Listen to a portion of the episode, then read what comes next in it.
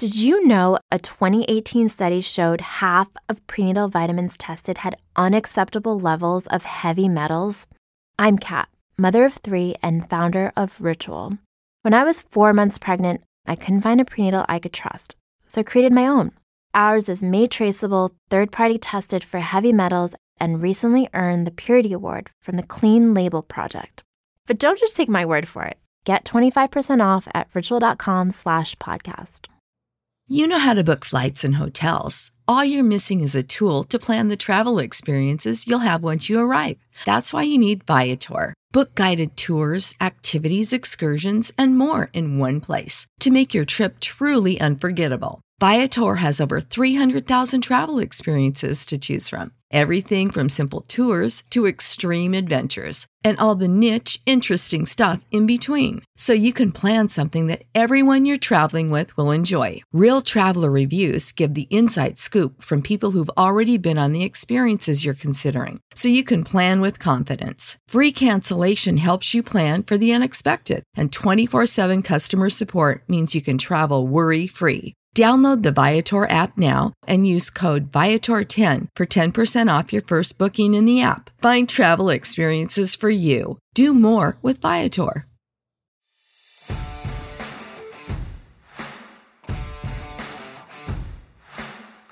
And welcome back, everybody. This is episode 31 of the Announcer Schedule podcast. I'm your host, Mike Gill, along with Phil DeMont Mullen from the Twitter handle at Announcer Skeds. And of course, you can rate, review, subscribe. We're on the Sports Media Watch feed, 31 episodes strong, taking a look at all the announcing news, pairings, and big calls from the week that was. And we got a big week coming up as well. Don't forget, as we said, like, rate, review, subscribe, get it out there to your friends. That always helps. You can leave a comment uh, in the comments section. You can always ask questions as well as we continue to go on this journey of looking at all the big games. Even the small games get a lot of mention here and stories as well. Phil, welcome back, man. What's going on? Uh, nothing much, you know. Um, kind of a bittersweet time when college football comes to a conclusion, and that certainly was interesting how that went down on on Monday night. So I know we're going to touch on that. Super wild card weekend coming up uh, on the NFL side of things, and you know, time to settle in with even more hoops and uh, in hockey as well. Well, we got the NFL to start things off, so uh, let's kind of start our run down there with the big football weekend. Super wild card weekend. We had week 18 in the books first, though, and let's uh, take a look back at some of the notables uh, from that big week 18. Yeah, we kind of, you know, obviously forecasted this that the the big story would be the Buffalo Bills um, coming off the Damar Hamlin um, news last week, and you know, great to see uh, Hamlin's recovery, and obviously how so many people have, have, rallied around different causes and that kind of thing. Uh, but what a uh, you know situation up there in Buffalo, you know, just the atmosphere number one, but then, you know, the kickoff return to to get things going. On Pittsburgh and Cleveland, Miami and the Jets were underway as New England decided to defer after winning the toss. And here's Hines on the run back, breaking a tackle and taking it past midfield. And down the sideline he goes. This is storybook. An opening kickoff return for Damar Hamlin. And this place is absolutely going wild. Oh, you just said this is storybook. This is almost fate. I just can't believe what just happened. Josh Allen, the same thing. Six days removed from this Oh, incredible can't believe it. scene that we saw with the Bills player down in Cincinnati, and now.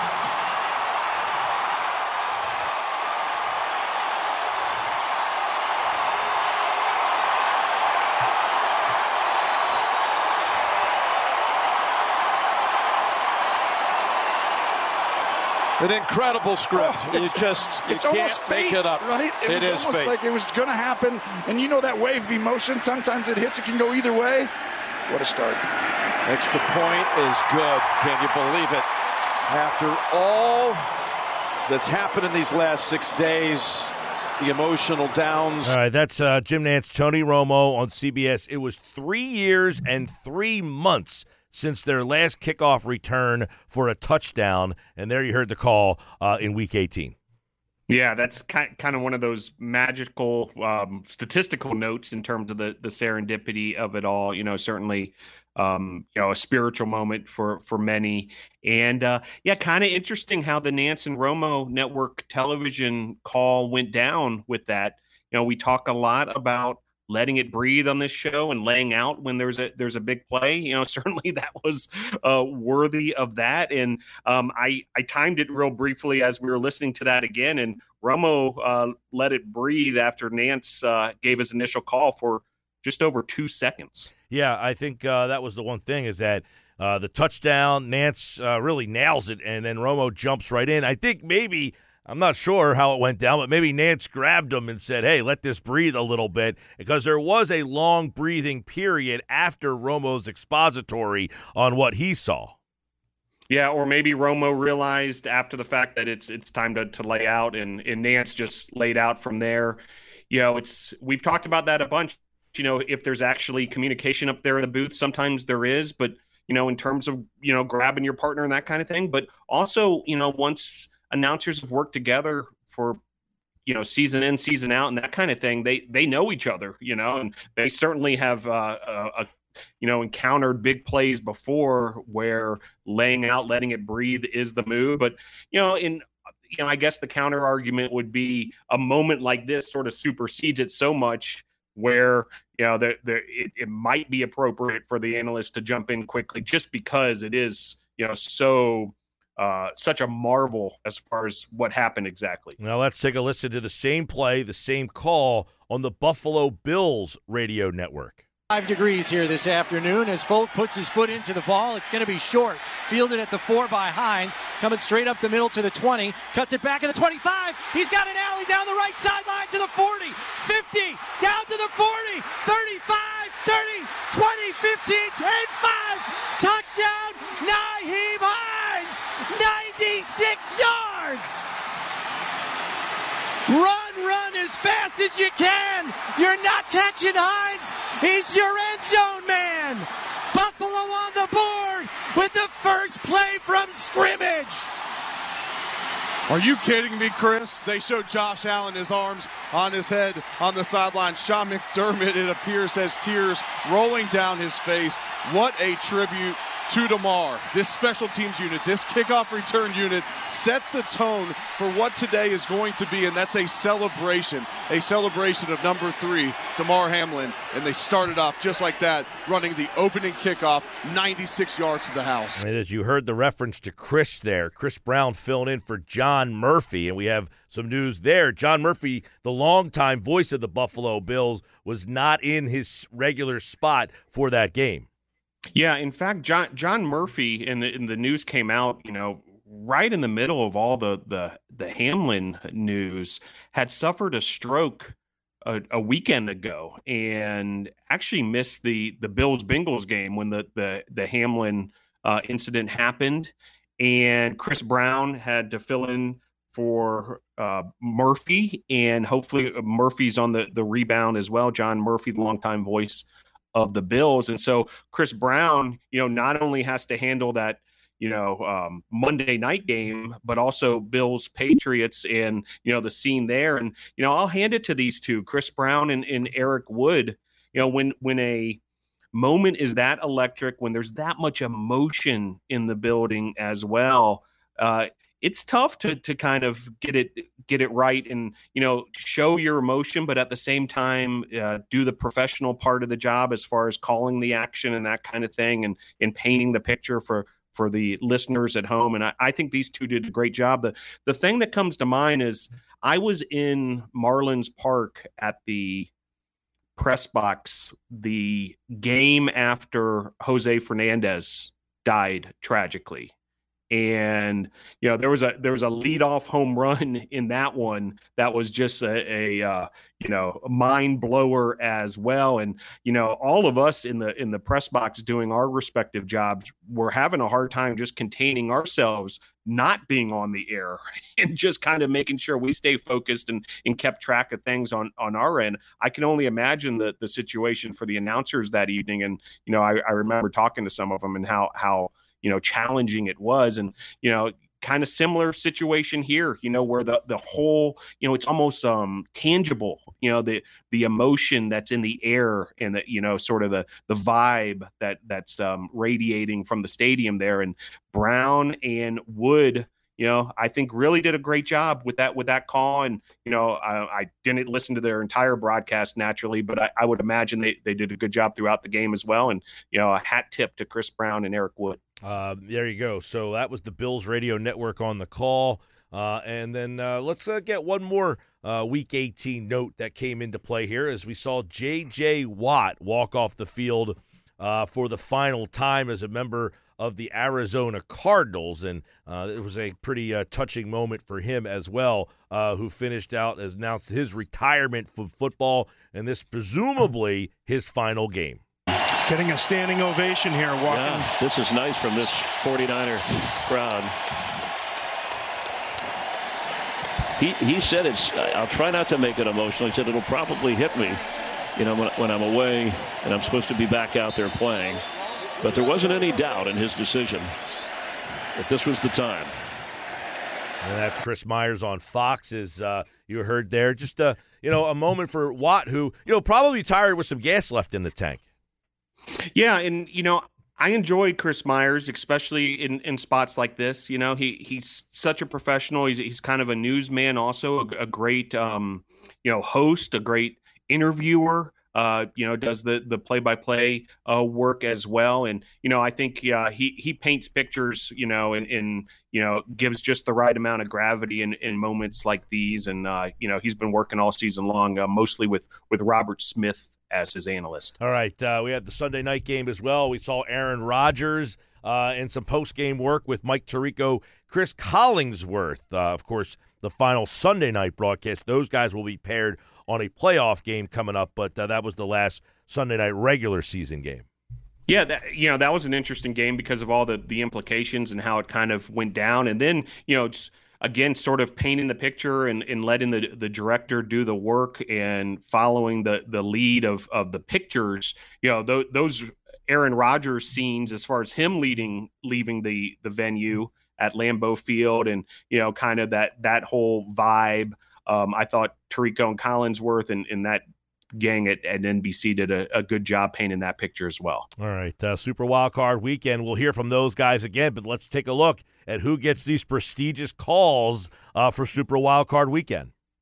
Yeah, uh, it begins Saturday. You know, 4:35 p.m. Eastern time uh, kickoff, 1:35 Eastern on or, or Pacific time out there on the West Coast in, in Santa Clara. Joe Davis, Daryl Johnston, Pam Oliver and Kristina Pink. So two sideline reporters, no surprise there. You know, for the this playoff game, and then Joe Davis and Daryl Johnston, you know, uh, get the get the call as far as that number two Fox team. And then that night on Saturday night at 8:15 Eastern is the second NBC game. And if you remember, Al Michaels, uh, we we covered this last summer. You know, was named to this emeritus role with NBC. Well, we we finally you know get to see him back uh, on the NBC side of things. Tony Dungy will be his analyst for this, and then Kaylee Hartung on the sidelines, you know, who had been doing Amazon Prime work uh, this season, her return to sports broadcasting alongside Al Michaels and, and Kirk Herbstreit. So Hartung will be the reporter for that. Sunday, uh, one o'clock is the um, AFC wildcard game, Dolphins at Bills. That's Nantz Romo and Wolfson. And then 4:40 p.m. Uh, up in Minnesota, Giants at Vikings uh, 4:40 Eastern time. Burkhardt, Olsen, Andrews, Rinaldi, the number one Fox team, and then third game of a triple header on Sunday. Uh, Ravens Bengals. That's the NBC Sunday night game. Tirico Collinsworth, Melissa Stark. So um, business as usual there, even though of course it's a playoff game. And then Monday night, Buck Aikman Salters. Uh, ESPN also simulcast on ABC, and then there's a Manning cast on ESPN2 for the Cowboys Buccaneers on Monday night. And you take a look at the radio. Westwood One has that uh, feed for all the radio uh, listeners. Bill Rosinski, James Lofton, Amber Theoharis. Uh, we'll do that first wild card game, 435. Uh, the second one at night will be Ian Eagle, Jason McCourty, and Max Starks. Uh, I don't know that Max has done a lot of sideline work. Um, you know, he works a lot with Mike Couzens uh, in on ESPN radio. Not right? Uh, don't we see Max do a lot of that? Yeah, um, you're exactly right. Mainly in that analyst role. So this might be the the first time he's been down there on the sidelines. I'm sure you know maybe he's done it in some form, but to my knowledge, yeah. uh, this is the first we've seen that. He you know he did a lot of the college games with uh, Couzens on the on the right. Saturday ESPN radio side of things. All right, so he's doing some ESPN and some Westwood One stuff. Tom McCarthy, Ross Tucker, Aditi uh, Kinkhabwala is the uh, analyst uh, on that. Uh, what game is that? The Bills and Dolphins. Kevin Harlan, Mike Mayock is back uh, in the analyst role. Scott Kaplan on the sideline uh, for the Giants and the Vikings. You got the Sunday night game, Ryan Radtke, Mike Golic, and Ryan Harris on the sideline. And then a friend of the pod, Kevin Kugler, Kurt Warner, and Laura Okmin. uh, are doing the Sunday night game. And uh, there you go. So Westwood One has their uh, teams put out there as well on the radio. So, uh, you know, obviously we're getting into wild card weekend. So uh, you're getting the, the, top pairings down the stretch here uh, for uh, the final, or excuse me, the first, and then obviously next weekend some of these pairings will even get smaller uh, because of the fact that there's going to be less and less games. So good stuff on who we've got this weekend. Yeah, and Mike on the on the radio side, I mean, what a testament to Westwood One's depth as far as the you know the the announcers who they have, um, you know, deals with and, and who are part of their you know stable. I mean we're going one two three four five six games deep and you know it's westwood one like doesn't even flinch. They're able to fill all these yeah. spots. Well it helps you know some of the tv guys are knocked out. They get harlan they get ian eagle who are two of the top uh, you know cbs pairings. Uh, i think i guess ian eagle would be that number two cbs guy you know cbs only has one wild card game correct Correct. So that that's part of the formula there. You know, um, you know Tom McCarthy, who we see on TV, work also, and um, yeah, Kevin Kugler. Uh, you know, Kevin would, Harlan, would by the way, Fox game. Yeah, and, and then and then Kevin Harlan on the on the CBS side of things. So right. yeah, it all kind of adds up to to um, you know uh, more of these announcers getting opportunities, even though their their TV network might not have a uh, a deal uh, this weekend or a second or third game.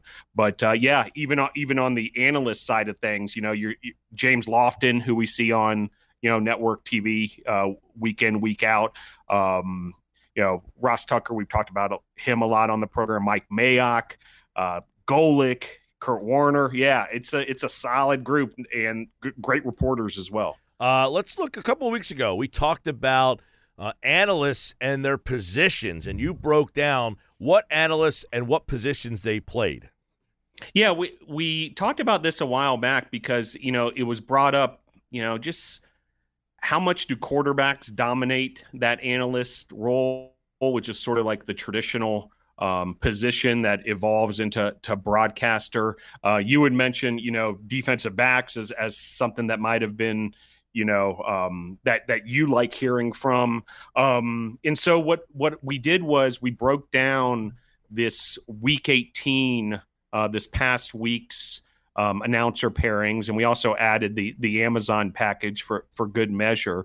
And the way it shook out was as follows: um, five of the analysts are quarterbacks. That's the the the or check that six if you add Herbstreit, the the Amazon um, you know analyst, Aikman, Trent Green, Dan Orlovsky, Tony Romo, Mark Sanchez, and Kirk Herbstreit. So six quarterbacks, uh, three defensive backs: Adam Archuleta, Charles Davis, and Louis Riddick. Two wide receivers: Collinsworth and Lofton. Two running back slash fullbacks, Robert Smith and Daryl Johnston, and two linebackers, Matt Millen, uh, who didn't wasn't part of a regular package, but did get work this uh, week 18 with Jason Benetti, um, him and uh, Jonathan Vilma representing that linebacker position. And then just one tight end, Greg Olsen, one offensive lineman, Mark Schlereth, and one kicker, Jay Feely. Uh, no defensive lineman in the, in this group. Um, you know, that that's that's worth noting. And uh, yeah, kind of as expected, you know, the quarterback position uh, still sort of dominates that analyst role. But just wanted to kind of break it out and look at you know a little bit of data, you know, because that that was a good discussion we had before as far as you know what these backgrounds of these analysts might bring to sort of the X's and O's side as well while you're watching a game. Well, on that note, uh, it'll be interesting coming up. Uh, one of the stories we'll be keeping an eye on is Sean McVay and whether or not he, as a coach, will become an analyst. And, you know, that was a big topic last all season. Now it's gaining even more steam.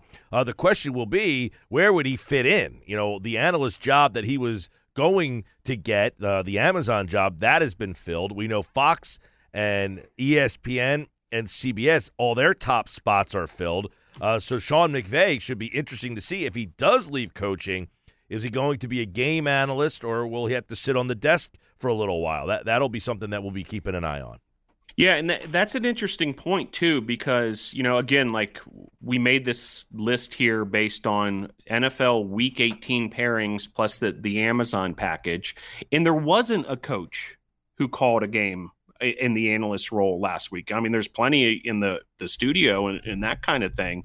Uh, Tony Dungy will be calling a game this weekend with Al Michaels as part of that second NBC crew. But you you sort of assume that hey, plenty of coaches are moving into broadcasting and into these analyst roles and that kind of thing. But it's kind of interesting, at least on the NFL television side, how it's been dominated by former players and not coaches. All right, let's go to the college football championship because it was a dud of a game. But what about the broadcast? They treated this like it was the biggest thing going. And obviously, the game did not lead up to the hype, but ESPN owned the game. Uh, how did they do? What did we see uh, from their coverage?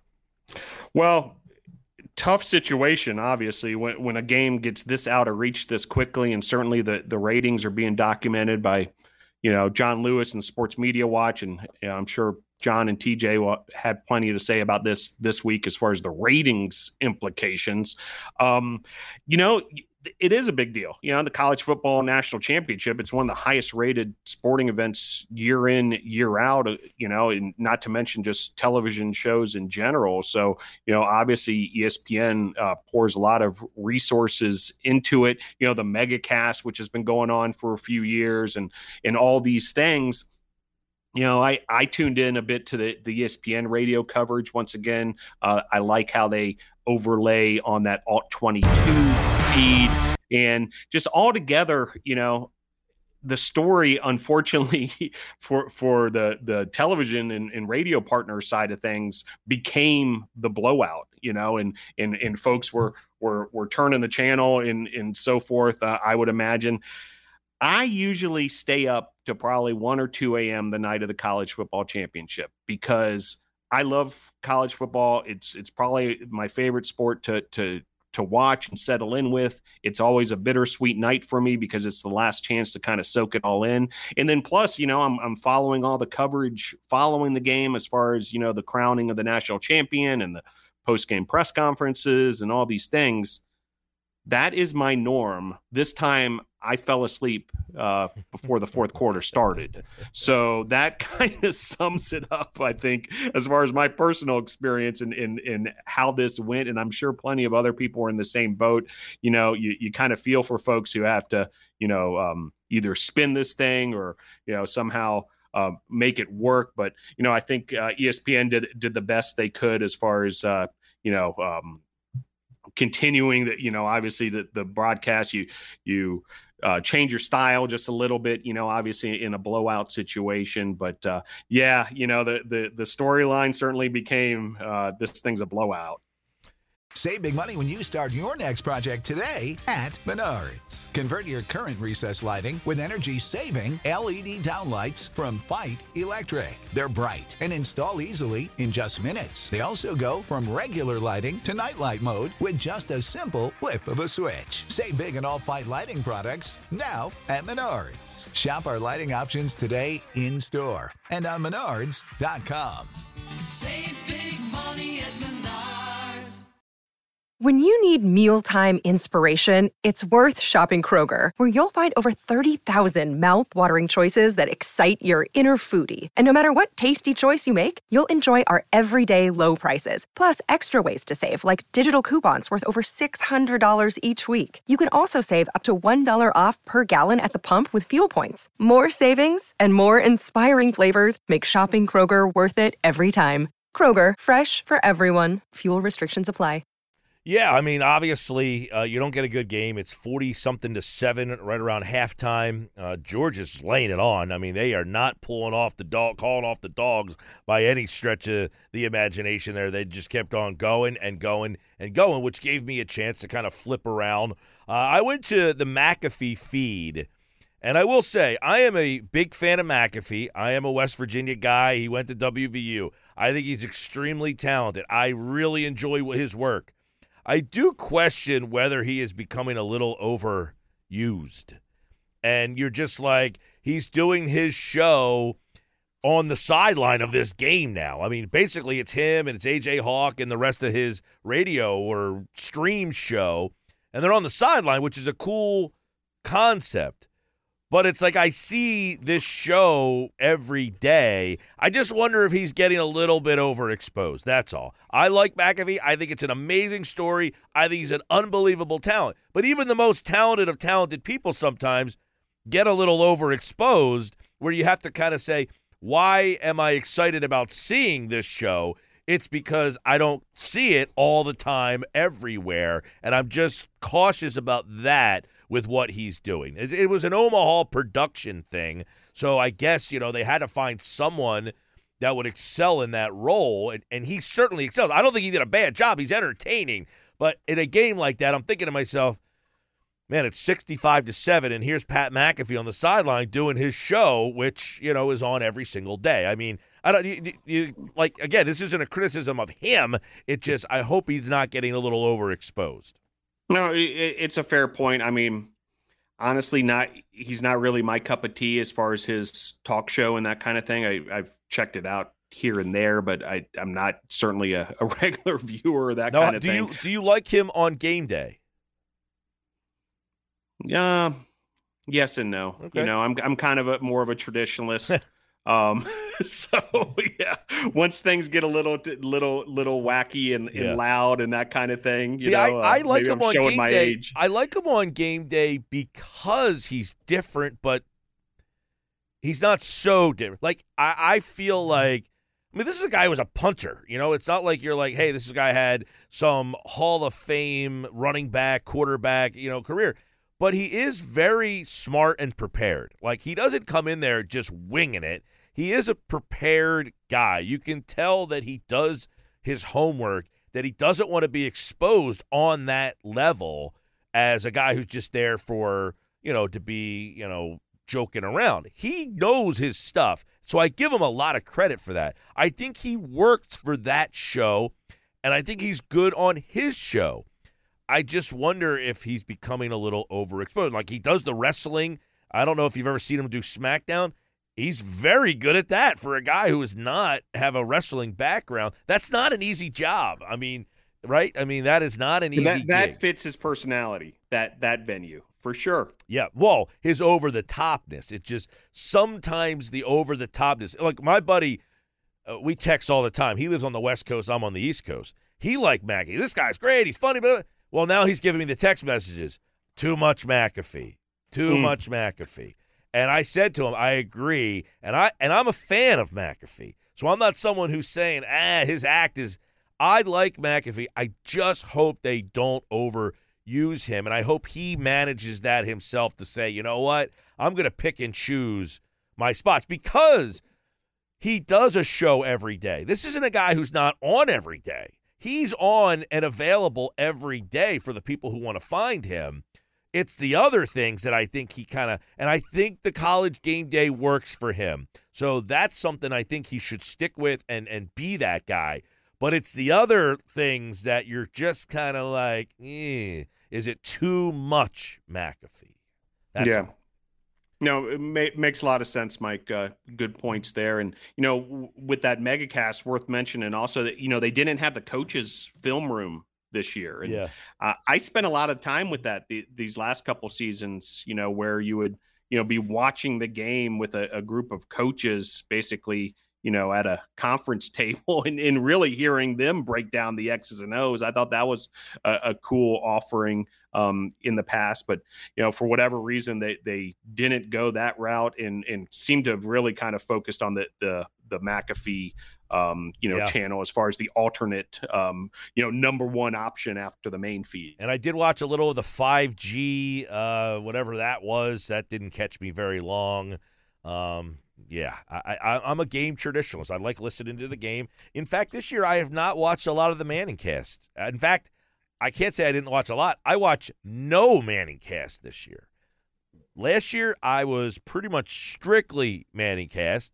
This year, no Manning cast. I watched no Manning cast this year. It was all Buck and Aikman, and maybe that has something to do with it of who's calling the game. But yes, college football's mega cast, and you can let us know uh, what you watched and what you enjoyed. Uh, we did have a listener question on this uh, topic from James in Lincoln, Nebraska. Enjoy Matt Rhule there, James. Uh, he says, uh, Does the producer have a contingency for a game like the national championship, such as more sideline stories, more backstories, or does the announcer and an analyst kind of wing it when it's a blowout? Do they kind of steer that ship of when they want to go off topic? A hundred percent. There's a there's Varies. a contingency plan. Um, in fact, there's even more than, than a contingency plan. You know, not every time. You know, a- at least on the network television level. You know, it, it's it's often kind of sta- stated that you know producers prepare all sorts of material for a given game, as do uh, announcers, and very a very small percentage of all the work you put in in prep actually makes on air. That you know you've got more than enough, you know, to to go to um, when it comes to to uh, packages, graphics, storylines, backstories, all these things, and that filler material, that blowout material, um, is usually abundant. Now, the producer, um, his role kind of, you know, gets that much more critical in moments like this because he's sort of steering the ship in a lot of ways. And so what he'll do is, or, or he or she will do is like, hey, um, you know, let's, you know, out of this break, let's go to, you know, next season's way too early top 25 poll and, and, uh, you know, let, let's, let's look into that. Or, you know, after this break, let's look at, you know, first year coaches, um, and how they worked out in college football. So you look at some, maybe some, some big picture type stuff, you know, you could, you could have, um, prepared but you know there's a abundance of graphics of packages of stories that never ever get used on any given broadcast and end up just you know sitting in the can you Yeah. know uh, be, if a game is competitive but when there's a blowout like this and filler materials needed um you know you know there's the opportunity to go to all those storylines and you know you'll notice the play-by-play announcer sort of eases off on you know the how diligent he is in terms of calling each play you know? So you're not giving maybe as much detail or as much urgency or as much excitement on any given play when a game's out of reach like this. But you know of course you're you're you're keeping an eye on things and, and weaving that in but it, it gets to the point where you know sometimes it becomes a little more conversational and, and you're doing play by play at the same time while having a, a conversation with your analyst Uh, good question, James. We appreciate questions as always. Don't re- forget, rate, review, subscribe, leave comments, like, share, get it out there. Uh, more people listening, the longer, uh, more episodes. We're at episode 31, so you guys have been doing a good job. Uh, but uh, it's always nice to keep getting it out there. Uh, we're on the Sports Media Watch feed. Uh, TJ and John, of course, you hear Wednesday. George Hoffman, tell me a story I don't know. That drops on Tuesdays. Really good interviews from George and TJ and John go over a lot of the ratings. We look at more of the announcers. Let's look at the announcers uh, NBA because now uh, the NBA is going to be taking some center stage with college uh, football over college basketball. I'm a big college basketball guy, uh, but the NBA too is uh, you know going to start getting a lot more national attention. Yeah, we're we're taping this show on Wednesday, and if you're uh, listening on Wednesday tonight, you've got some some good opportunities on on ESPN at 7:30. Bucks at Hawks in Atlanta. Uh, Mike Breen is working alongside Hubie Brown. So talking about a couple of of all timers there. Mike Breen on the play by play.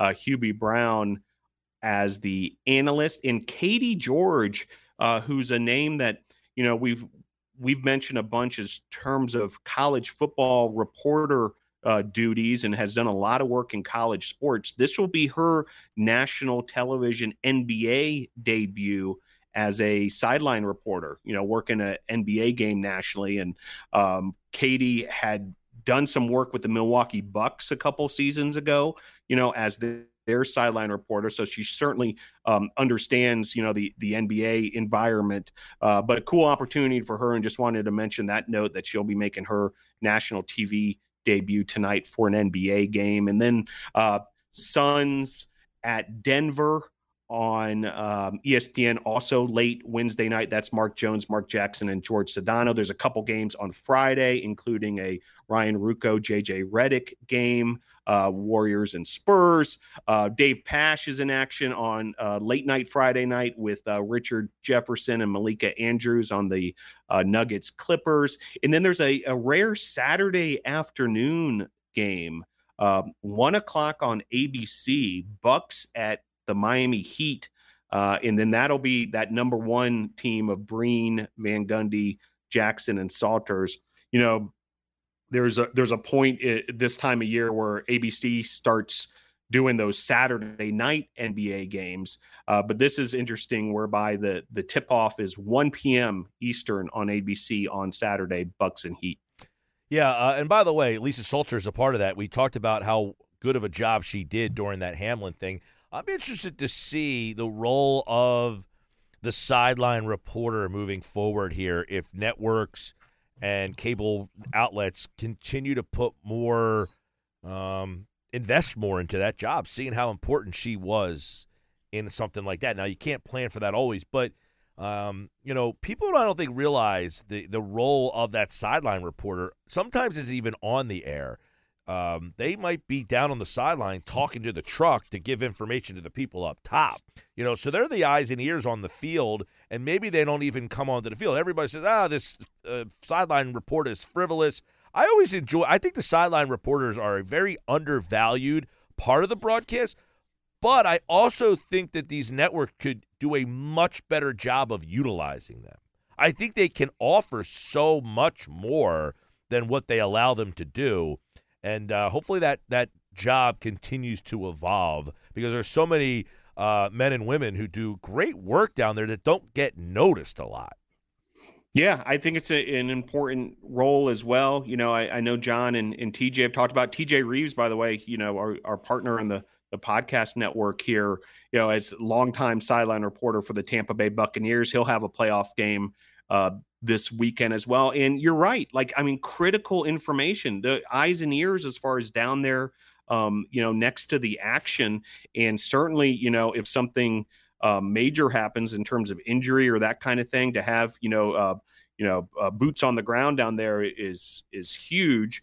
And you're right. You know, there a lot of network shows sometimes they barely even go to the sideline reporter and and uh, i know sometimes you know uh, producers or, or the truck um, might get kind of swept away especially in a super uh, competitive game as far as the the game action goes um, other times you know they might be trying to cram in too many uh, you know graphics and packages you know that are pre-produced and in that kind of thing um, so there are games that you know it's almost like uh, you know hey there was a sideline reporter down there. what, what what happened to to to uh, she or he? But you know, it's an interesting discussion and an interesting philosophy. There's also this role we talked about it a little bit on past shows of field analyst.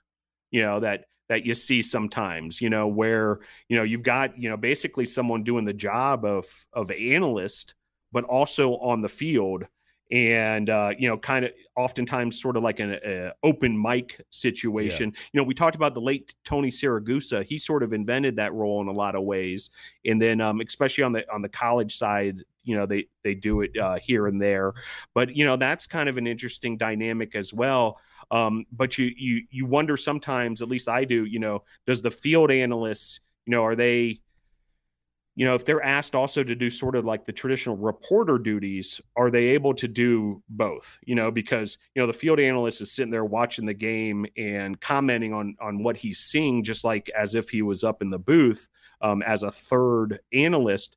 But while a sideline reporter is doing that reporting work, you know, um, going from sideline to sideline, trying to get information, trying to you know relay that back, like you said, to the to the truck or, or up to the booth and and so forth, or and sometimes on air. Not to mention the the interviews, you know, with with the coaches or the the star players, you know, well, that kind of thing. One sport we see that a lot in Phil is hockey. Um, where they do have that analyst between the glass there that gives you that on ice perspective. I think hockey, you know, is, does a good job by adding that person down on the ice. They tried to do it. You mentioned Siragusa. No one else has really replicated what he did, kind of just hanging out in the end zone.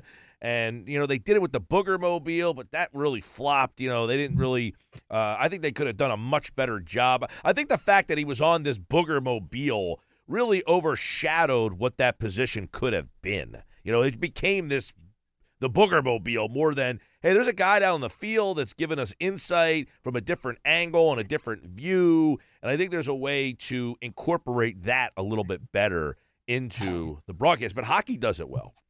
Yeah, they do with that ice level analyst role. And, you know, you're, you're right. You know, like, you know, there isn't really an example on the NFL side of things, you know, um, other than, you know, from my memory at least, thinking back to to Siragusa. On the college side, there there is you know um, you know packages that that use that field analyst, and you know in each of these cases. Um, the field analyst kind of doubles as also the sideline reporter. So they'll be doing the, the post game interview and, you know, halftime interview, injury reports, and that kind of thing as well. Um, Tom Luginbill, you know, is one of the guys in that role of uh, field analyst, and also Cole Cubelic, um, you know, doing a lot of work with the SEC network. Uh, Todd McShay, they used him in that role as well, um, you know, quite a bit this year on that uh, Sean McDonough, Todd Blackledge package. And and the way that worked is, you know, Molly McGrath was part of that package as well as the the sideline reporter. She actually worked the, the national championship game as well with with Holly Rowe on one of the sidelines but McGrath would handle the sideline reporter duties, you know, injury reports, uh, interviews, that kind of thing. McShay was down there as more of a field analyst, and they they used McShay a lot as sort of a uh, draft analyst as well. So he would bring in, you know, obviously that's his expertise, you know, some of that um, information also as he's watching the action. So it's an interesting discussion as far as, you know, how to best utilize you know your your talent down there on the sidelines. All right. Speaking of hockey, let's take a look at some of the pairings uh, that we're going to get on the national games. Uh, we're recording on Wednesday, a couple games on TNT, and then Thursday, Friday. Of course, you got ESPN, and ESPN Plus always has a, a plethora of offerings. Yeah, if you if you're listening to this on Wednesday, the day of our uh, taping of the show, couple offerings on TNT this evening. Kenny Albert you know, who's been all over the place um, as usual. Uh, he'll be on the Predators Maple Leafs game with Eddie Olczyk and Keith Jones, you know, uh, on that ice level analyst role, as you mentioned. Uh, Sharks and Kings is the late night game on TNT. Brendan Burke, Darren Pang, and Jackie Redmond reporting. Uh, Thursday, you've got an ESPN game with Bob Wischusen uh, Ray Ferraro and Emily Kaplan round out that team. And then our buddy Roxy Bernstein, uh, once again, will get a Hulu ESPN Plus game on Friday, uh, New Jersey and Anaheim. All right. Uh, there's your NHL. We got college hoops all over the place. Uh, and uh, we had a debut the other night. I was watching this debut, actually. Yeah, um, Cory Alexander, who has been around as a as an analyst, you know, the former a University of Virginia star. Uh, you know, he's done all sorts of analyst work. You know, with with all sorts of partners. Uh, has done um, you know ESPN radio work as well. Well, he debuted as a play-by-play man.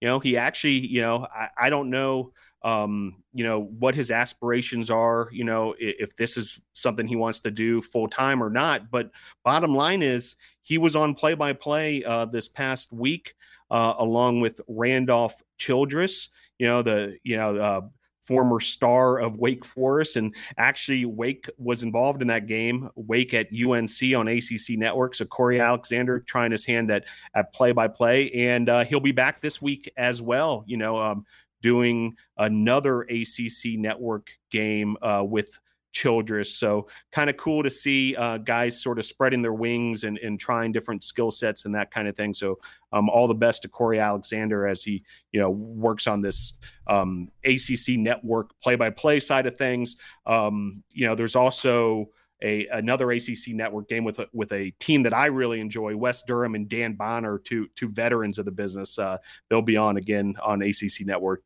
There's been plenty of opportunities to catch them, which has been cool. And then there's Robbie Hummel, who had an interesting story this past Sunday. Robbie Hummel did a double with the Big Ten Network. Uh, he's an analyst um, who you know you see on other networks as well. Um, he did a game in Piscataway, New Jersey, uh, the Iowa at Rutgers game. Wayne Randazzo was his play-by-play man for that.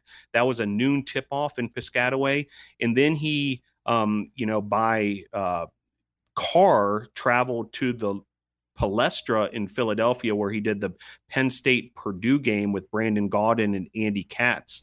Uh, so 12 p.m. tip off in Piscataway, 6 p.m. at the historic Palestra in Philadelphia. Mike, you know this area. This is your backyard. You know what that commute might look like. You know, it seems like he pulled it all off. Uh, it, you know, it's, it's kind of cool to to follow. You know that those sorts of travels. Um, obviously, a, a big opportunity also to to work in the the Palestra, you know, one of the, one of the the meccas of uh, college hoops. But uh, what were your thoughts when you when you saw that sort of uh, itinerary uh, up in your neck of the woods? Yeah, you know, it, depending on the traffic, uh, you know, going from Rutgers.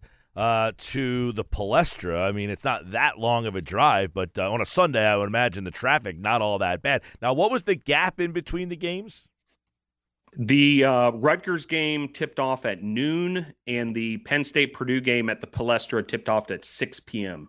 So he had, yeah, he had plenty of time to get there. I mean, the big thing would be parking around the Palestra. I'm wondering where he found a spot to park to get in there and get himself ready. But now there's plenty of time to go uh, from Rutgers Newark uh, down to Philadelphia. It's probably about eh, about an hour and 45 minute ride, I would guess uh, in the car just so the fin- the game was at noon, got done around two, gets out of Rutgers. You get in the car for two more hours. You're probably around four, five. I mean, you're kind of close.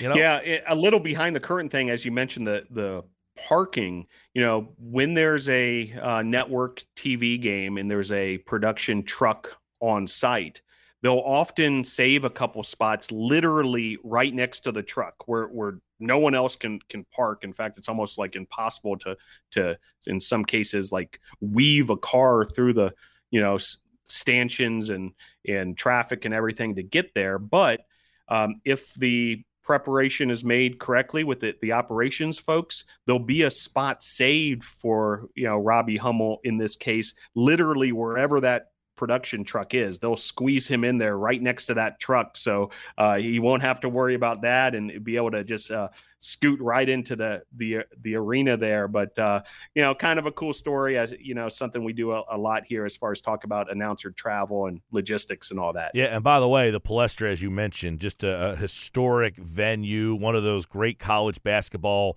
places. If you've never been to a game at the Palestra. It is definitely something uh, that you would want to check out. My buddy went to the game, was Penn State Purdue, and the one thing that he told me, uh, he asked, I said, all I can tell you is this. He said, where should I sit? I said, there's no good uh, or bad place to sit, but what I will tell you is it is hot in there and try to find the bathroom because there's only one in the building.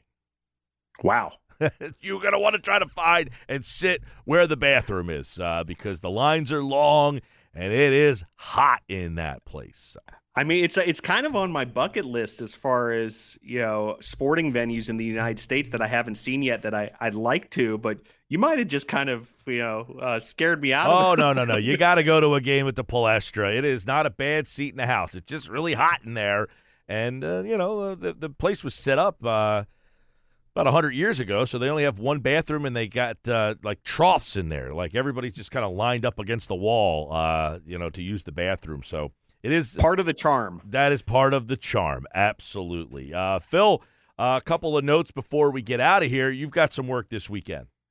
Yeah, I'm actually um if if you want to tune in to ESPNU uh tomorrow night, Thursday night on the um ESPNU, Matt Schick and Paul Biancardi on the call for UNC Asheville versus Longwood college hoops action up here in Western North Carolina. So I'll, I'll, be handling talent stats on that one. So looking forward to that opportunity, and you know it'll be my first time working with with those two announcers. So looking forward to that, and uh, yeah, you know plenty of opportunities this weekend to to tune into college hoops. Yeah, always good stuff. Uh, I called uh, four games last weekend. There's a big tournament here.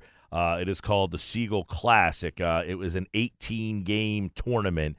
And uh, I had four calls back to back on Saturday and back to back on Sunday. And uh, you talk about Robbie Hummel.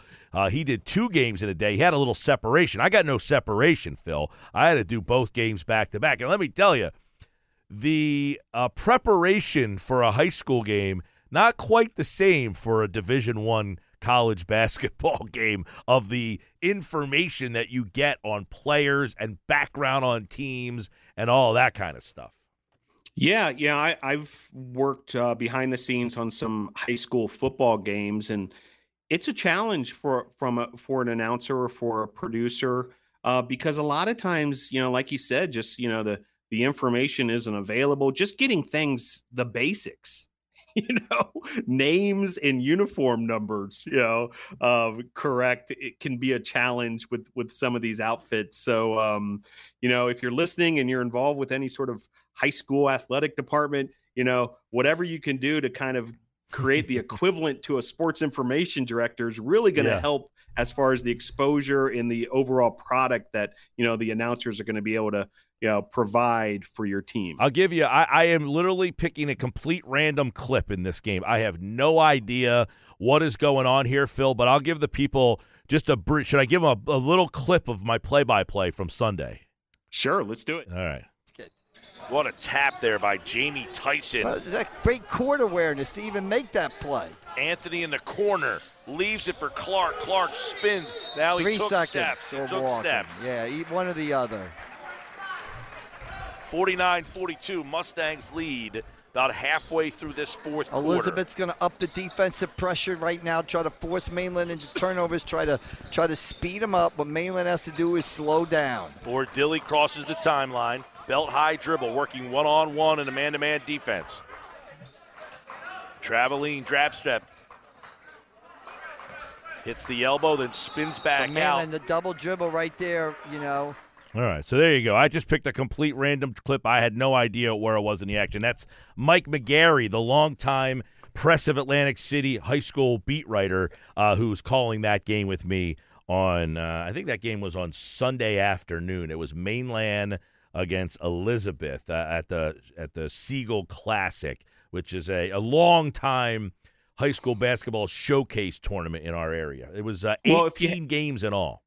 Huh. If you had the the high school um, newspaper beat writer as your analyst, that had to help some uh, on the the information gathering. Side, yeah, he's correct? very good at knowing you know the ins and outs of the of the teams.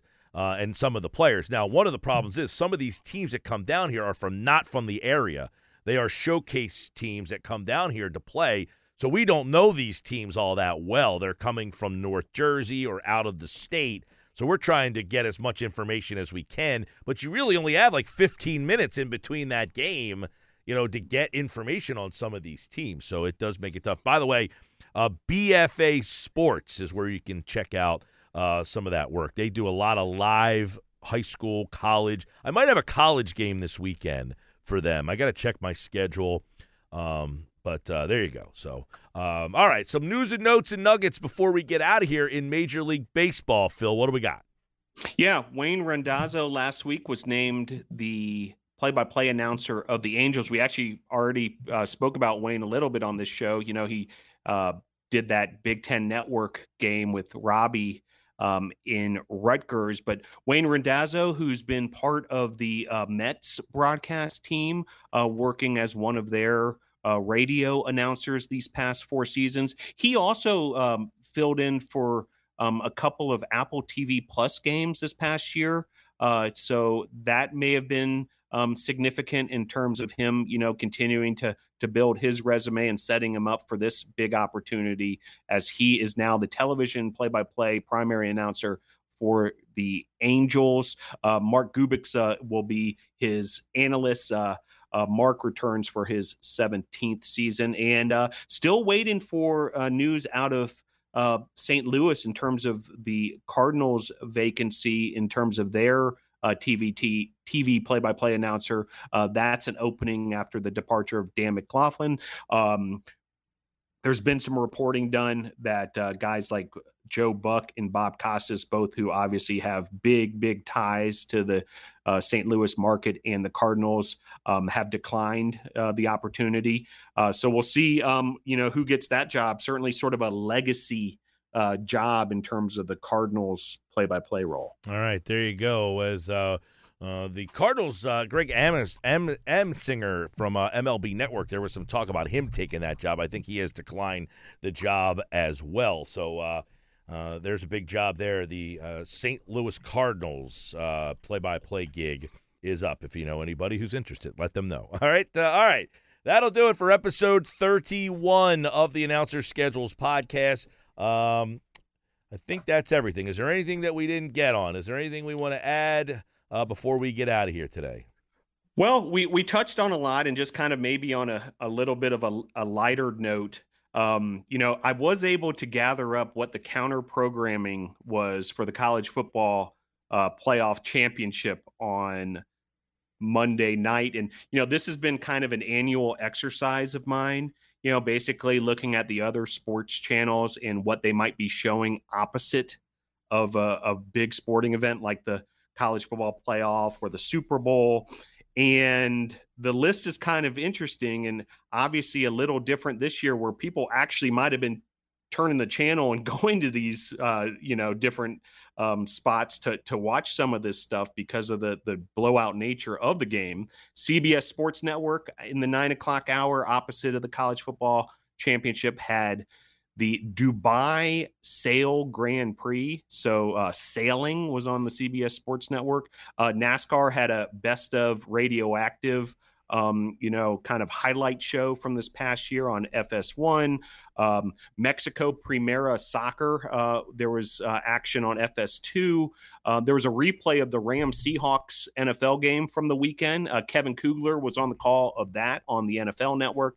MLB Network had episodes of the baseball documentary by the great uh, Ken Burns if you wanted to settle in with some uh, baseball history. Golf Channel channel had a replay of the tournament that was played in Hawaii this past weekend. Uh, USA had WWE Monday Night Raw. They may have benefited from a ratings perspective.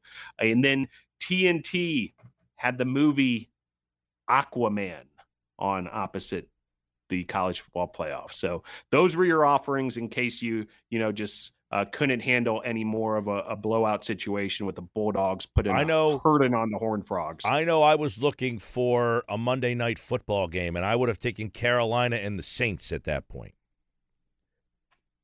Yeah, interesting. And, and actually, I, Mike, I saw a tweet of yours as far as uh, you know the Sixers game. Um, you know, rivaling uh, TCU Georgia in terms of the blowout nature uh, last, last night. night yes, it was. Uh, it was like 40 points. The Sixers still had their starters and I was like, my God, this is uh, throw in the towel, man. Wave the white flag. Get those guys out of the game. So, by the way, Nashville Predators radio voice Pete Weber uh, is taking some time off. Uh, he has been diagnosed with a brain disorder. Uh, this, according to, uh, I think, the team.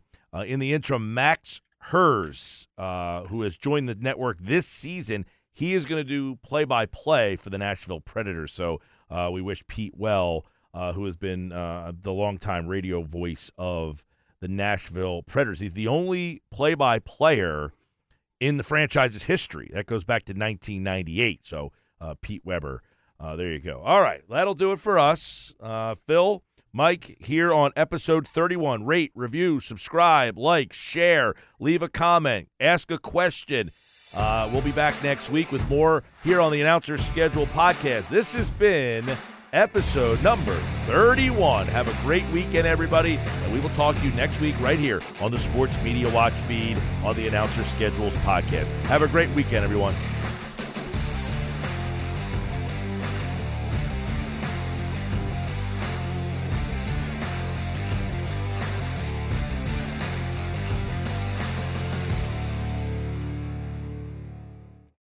Save big on brunch for mom, all in the Kroger app. Get 16 ounce packs of flavorful Angus 90% lean ground sirloin for $4.99 each with a digital coupon. Then buy two get two free on 12 packs of delicious Coca Cola, Pepsi, or 7UP, all with your card.